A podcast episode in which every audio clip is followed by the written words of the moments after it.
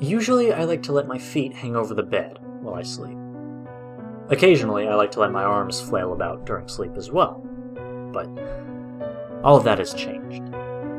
You see, one night I felt a light breeze on my heels, gently puffing on them as if a gust of wind blew by. So, I drew in my feet and fell back asleep, dismissing it as being from the broken window. The next night, it happened again. Somewhere in the middle of a pleasant dream, I was awakened by the sensation of someone breathing on my feet, ever so softly, ever so gently. Irritated, I drew them in once again, under the blankets, and fell into a terrible sleeping pattern. The next night was when things got strange. I woke up again, my eyes barely able to open, crusted over by sleep dust. In the half light, I could barely make out a figure poking through the slates in my bunk bed. Befuddled mind tried to make sense of the shape and finally rested on an animal that had somehow broken into my house. It was not. Soft porcelain skin shone in the darkness, framing two large, pale black eyes.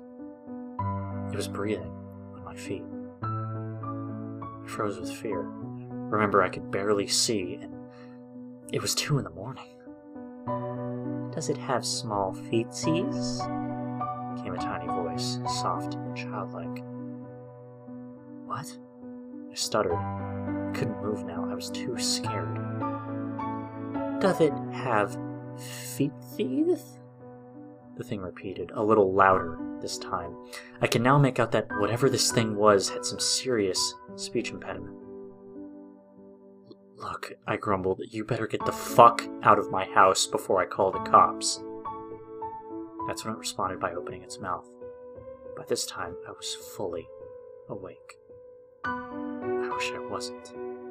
Inside its mouth were rows and rows of sharp, thick teeth, lined all the way back to the cavernous hole of its mouth.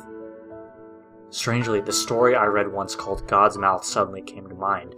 Its mouth was wide that I knew it was some kind of nightmare. It chomps down on my foot, and I feel a piercing pain on my three left toes. I shriek into the night, and the night inhales me.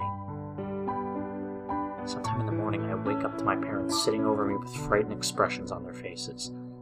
Apparently, I had woken them up with my screaming, and they rushed into my room. They found me passed out with my foot crudely cradled in my arm. I had somehow held onto it during the night in an awkward fetal position. Upon inspection of my toes, I found nothing wrong except a few faintly visible marks lining the skin around the nails. It was slightly clammy, like I had dipped my toes in a vat of water for too long. My parents insist there was nothing in my room that night, and that I had suffered a series of night terrors. But I know better. Oh, yes. I'm never sleeping with my feet out again. Lest that freak come back here. No, siree.